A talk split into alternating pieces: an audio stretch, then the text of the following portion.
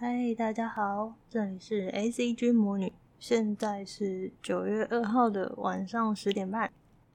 上次载完家庭教师的手游之后呢，我逛了一下 App Store，然后刚好看到有一款怀旧卡通改编的游戏，但是这个卡通呢，我觉得大家一定猜不到。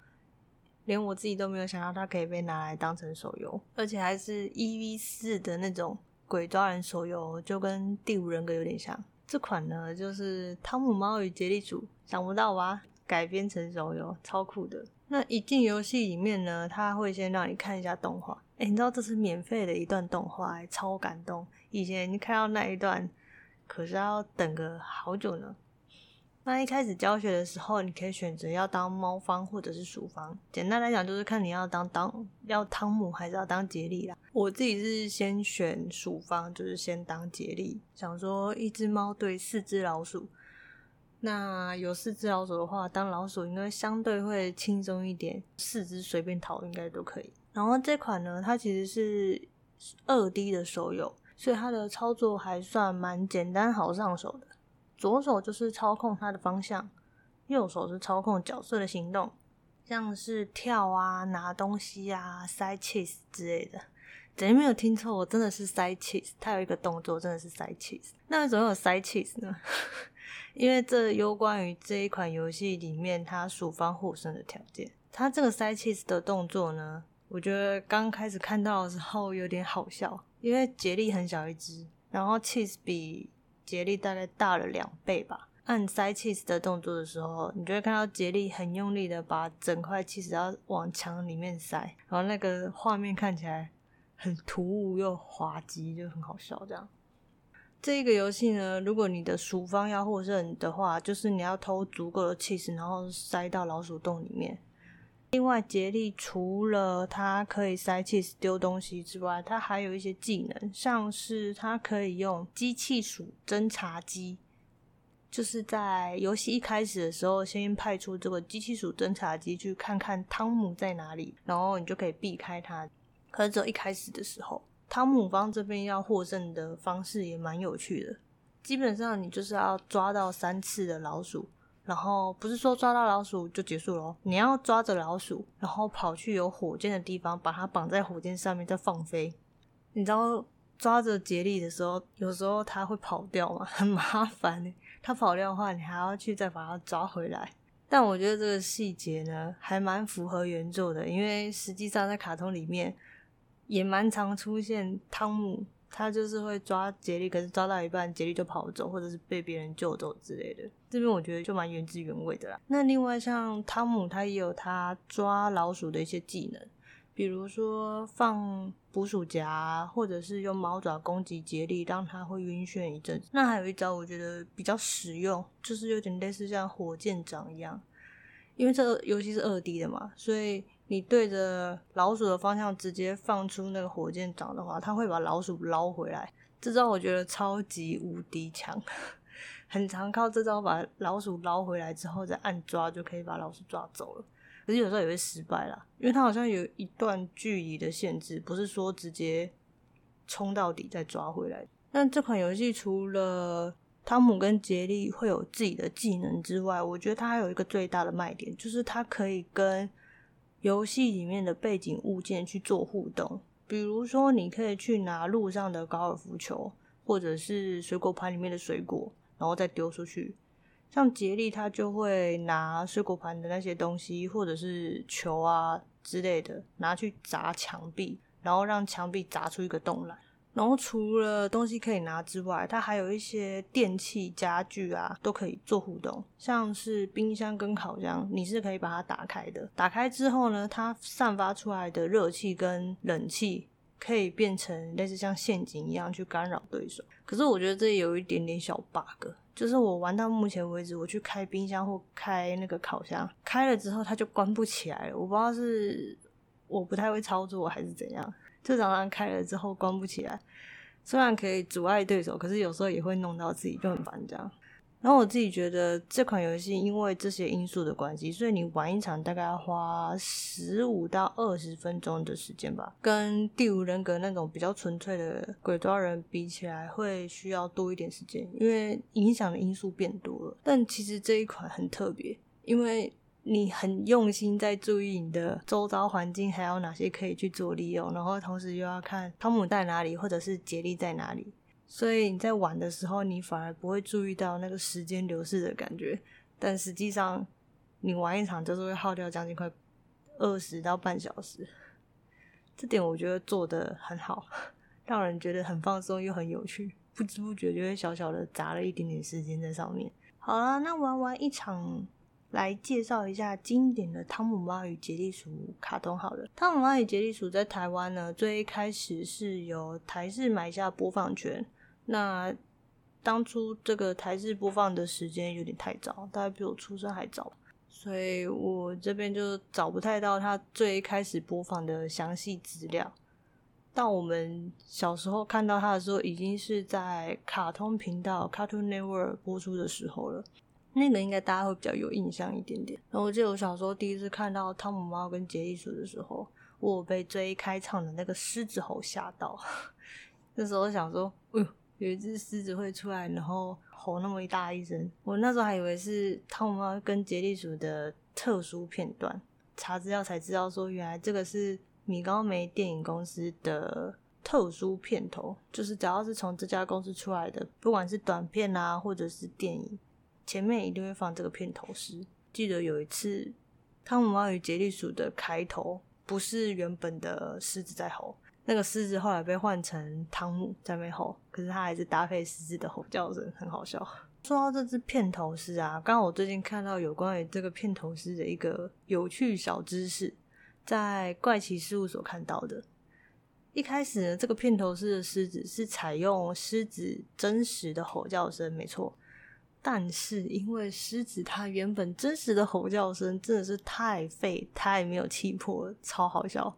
就是那个气势很不够，所以后来制作团队他们就把它改成是用老虎的叫声，因为老虎的叫声听起来比较霸气，比较有气势，有符合到那画面跟他们的期待，所以后来就改成用老虎的吼叫声了。我后来看到这个消息的时候，我觉得笑得快歪掉。在那个卡通动画刚起步的年代啊，美式卡通的主题曲啊、配乐，他们比较。都是用古典乐或者是爵士乐去呈现，因为以前那个年代能够拿来当配乐或者是音效的，大概就是管弦乐的那些乐器为主啦。《汤姆猫与杰利鼠》的主题音乐风格也是这种类型的，像是里面的很多音效也是哦，比如说杰利他自己在跑步的时候，就是是木琴的声音来呈现，就是噔噔噔噔噔。很清脆的跑过去的那个声音，然后当他跟汤姆一起跑，就是汤姆在追他的时候，就会变成比较急促的小提琴的声音。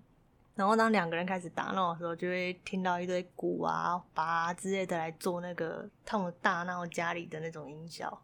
然后其实汤姆猫与杰利鼠他们有一个自己的主题音乐哦，我不知道大家记不记得，就是在最一开始那个片头是吼完了之后。会出现一个画面，上面写 Tom and Jerry 嘛，然后再过来才会出现这一集的标题是什么。那出现 Tom and Jerry，然后还有标题的时候，它背后的配乐就会是《汤姆猫与杰利鼠》那个主题音乐。我不知道大家还记不记得啊？不记得也没关系，就让我们音效师来帮大家回忆一下吧。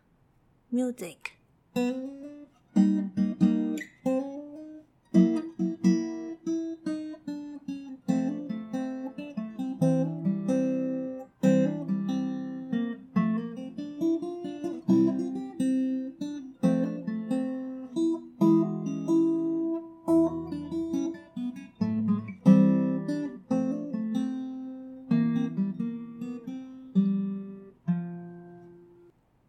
大家听完音效师的演奏之后，有想起来这个很经典的音乐吗？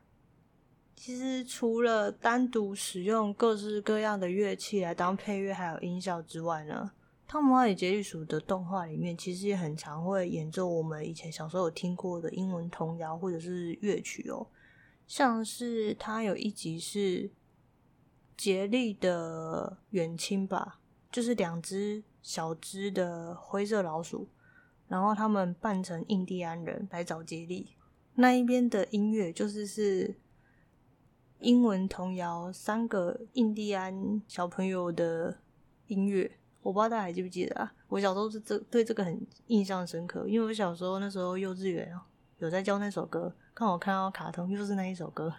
然后前几年呢，外国的有一间音乐学校的同学，他们毕业表演就是表演《汤姆猫与杰利鼠》的配乐。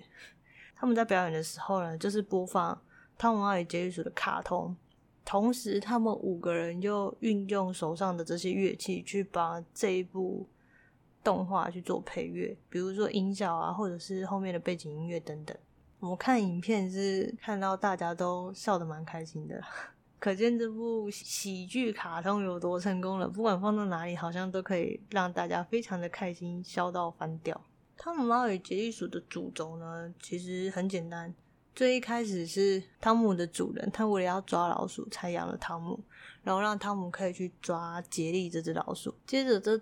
整部卡通就会延续着这个主轴，延伸出每一集搞笑的猫抓老鼠剧情。但是其实汤姆的主人啊，在这部卡通里面，他只有出现过脚而已哦，就是你只看到他的脚在那边走来走去，还有他的声音，你没有看过他的上半身。其实以前很多在 Cartoon Network 上面的卡通都有出现这种神奇的角色。就是你只看到他的下半身，然后你都永远看不到他的上半身在哪里。像是《鸡与牛》里面的爸爸妈妈，还有《飞天小女警》里面的市长秘书，他们都是只有下半身，你永远看不到他的上半身。然后小时候就超级好奇他们上半身到底长什么样子，还有想说到底哪一集他们才要跑出他们的真面目。事实结果就是都不会出现，所以你永远都不知道他们长什么样子。然后那个时候的美式卡通啊，它好像都是以比较像短片的形式来呈现，所以它每一集前后的关联性没有很大。像《汤姆猫杰利鼠》就是啊，就是你从哪一集看都没关系，它不会有让你无法衔接的问题。其实现在的美式卡通也还是这样子的模式啊，像是辛普森家族啊，或者是盖库家族啊，这些都是。你不用特别一定要从头看，你中间随便挑哪一集开始看都没关系，因为其实前后真的没有什么关联性。你只要知道这里面的主要角色是谁，这样就可以了。它没有像日式的卡通，就一定需要从头看，每一集的前后顺序很重要的。然后以前看《汤姆猫与杰瑞鼠》的时候呢，我记得卡通里面除了主角。就是猫跟老鼠之外，偶尔还会出现一些配角啦，像是什么斗牛犬父子啊，就是一只大狗狗跟一只小狗狗，还有那只小只灰色包尿布的小老鼠，它是杰利的侄子，它的名字叫 Toffee。其实它很闹，超级闹，他很常会因为他爱吃的关系，然后就不小心弄到汤姆。然后弄到汤姆之后呢，杰利就要赶快去救他的侄子。每次看他们都觉得很好笑。斗牛犬父子呢，其实他们有名字啊，我后来才知道他们有名字，不然我以前都只会叫他狗爸爸跟狗儿子这样。爸爸叫 Spike，小孩叫 Tyke。在卡通里面呢，就是杰利他很常会把汤姆对他的攻击转移到 Spike 或 Tyke 身上，超扯。然后只要转移到他身上，Spike 就会很常去揍汤姆，就有点像是杰利把。Spike 他们当靠山呐、啊，这这边就觉得杰利有点小奸诈。除了杰利的侄子跟斗牛犬父子之外呢，大家有没有发现，其实《汤姆猫与杰利鼠》的剧情也很常跟鸟类有关？比如说有很多集都有出现鸭子啊，或者是金丝雀等等。像我小时候看过几集，我印象比较深刻的，一个是汤姆，他就是拿着猎枪出去打猎，射到一只。野鸭，小野鸭，小野鸭受伤掉下来之后，杰利就跑去把那只受伤的小野鸭救回来，治疗它。就那只野鸭呢，它就是手上还绑着绷带，一听到外面同伴的叫声之后，它就咻就跑出去了。然后一跑出去，汤姆看到他就又拿着猎枪在那边射它，他的屁股被射到毛没有了之后，又再跑回来找杰利，然后他就会跟杰利这边讲说，外面有一只大猫拿着一支枪，一直飙飙飙飙飙在射我，杰利就会帮他包扎嘛。可是那只野鸭子真的很北七北七耶，只要一听到同伴声就又跑出去了，所以这个回圈大概只持续了。两次还三次吧，你就看到他只要听到同伴叫声就冲出去，然后冲出去被汤姆射完之后又再杀回来，再跟杰利抱怨一番。最后一次杰利就是受不了，他冲进来就就直接拿了一个晒衣夹，把那个野鸭的嘴巴夹起来，再帮他包扎，接着在他的身上再绑上一个铁块，避免他又跑出去。就最后他听到那个通话声音，就还是跑出去了。只是那时候刚好汤姆堵在那个老鼠洞口。所以小野鸭它一跑出去的时候，铁块跟着被它带出去，你就看到汤姆被那个铁块直接撸成跟纸一样在那边飘。那因为我觉得很好笑，那个笑点很赞。其实汤姆除了会吃鸭子之外，我记得有一集还蛮特别的。他那集一改他比较凶残的个性，最一开始的时候他在外面遇到一只刚破壳而出的鸭子。那鸭子不是会有印痕现象吗？睁开眼睛。看到谁就会认他当妈妈，然后那只小鸭子就认了汤姆当妈妈。那汤姆一开始是想把它吃掉了，所以想尽办法就是要把它拿去煮啊，或者是把它喂胖，然后拿去烤之类。然后杰利都会把那只小鸭子救下来。可是小鸭子因为已经认汤姆当妈妈了，所以他每次都会逃离杰利的身边，然后跑回去找汤姆。最后在汤姆要把它煮汤的时候。汤姆就边看那个食谱边煮汤，小孩子在旁边，他就以为他就在煮东西要给他吃这样，然后他就叫汤姆在旁边休息，他来煮。结果小孩子他自己看到那个食谱里面是啊炖鸭子，他就默默的走到那个锅边，然后跟汤姆说：“好吧，既然你要吃我的话，那我我就只好自己跳下去了。”然后汤姆最后一刻终于良心发现，想说啊这样不行。他最后就把那只小孩子救下来，甚至还带着这只小孩子出去外面学游泳，然后一起学鸭子叫。就那一集结局比较 peace 一点点啊。然后我记得还有一集是金丝雀的吧？金丝雀的那个就是汤姆他们家隔壁的邻居养了一只金丝雀，然后汤姆想要去吃那只金丝雀，杰利就去救那只金丝雀，汤姆就一直被干扰嘛。最后那几幕蛮好笑的，因为。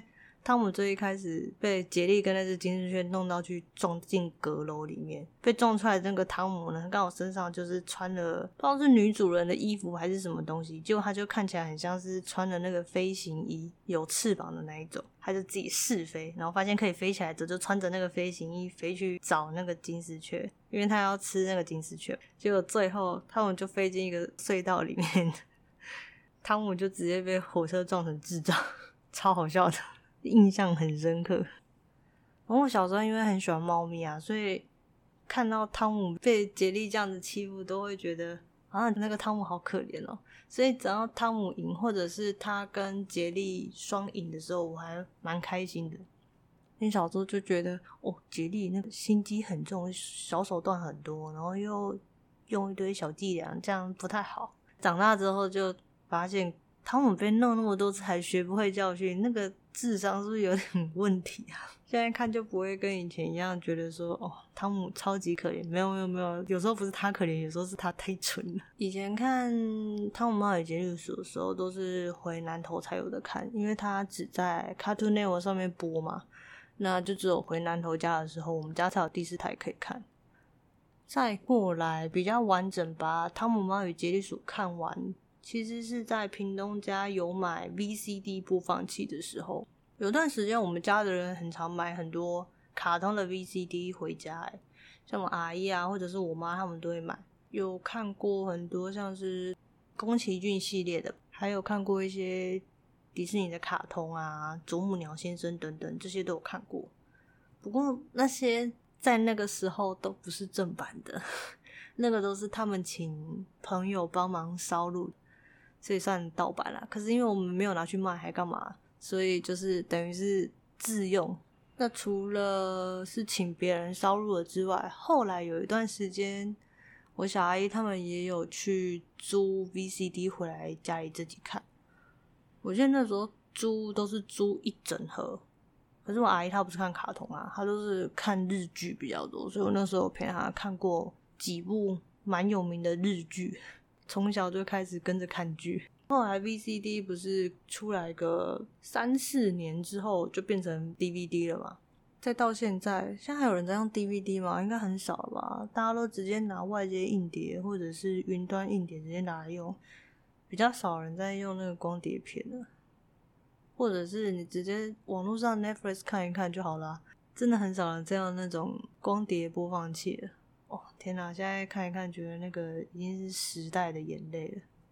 好啦，讲完了本周主题，那现在来 Q&A 时间吧。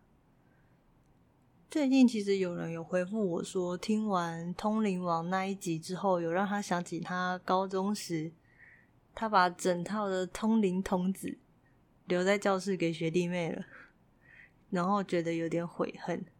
这么佛的学长是要去哪里找？整套诶，你知道以前《通灵王》整套的漫画从租书店租回来要多贵吗？如果一本用五块钱来算的话，那样算算也是好几百块。如果是我的教室里面有出现免费的漫画的话，我还不给他看爆。所以这位听众，你也不用觉得太悔恨，我觉得你是做了很好的善事，你的学弟妹会非常感激你的。那另外还有不少人有留言许愿《新世纪福音战士》啊，或者是《中华一番》等等一些怀旧的卡通。我又把大家提的卡通都有记下来了，然后再加上我自己原本有打算要讲的卡通，这整份清单呢，我觉得可以做好几集。现在我们都还是是用下班的时间来撰稿啊、找资料还有编曲，所以在制作 podcast 上面每一集都都有点耗时，所以再请大家稍微等一下吧。不过大家还是可以继续去留言哦。另外，我也有在粉丝专业 po 联络信箱了，欢迎大家寄信给我，然后跟我分享你童年的卡通记忆或者是有趣的事情。那今天就先录到这边吧，加呢，See you next time。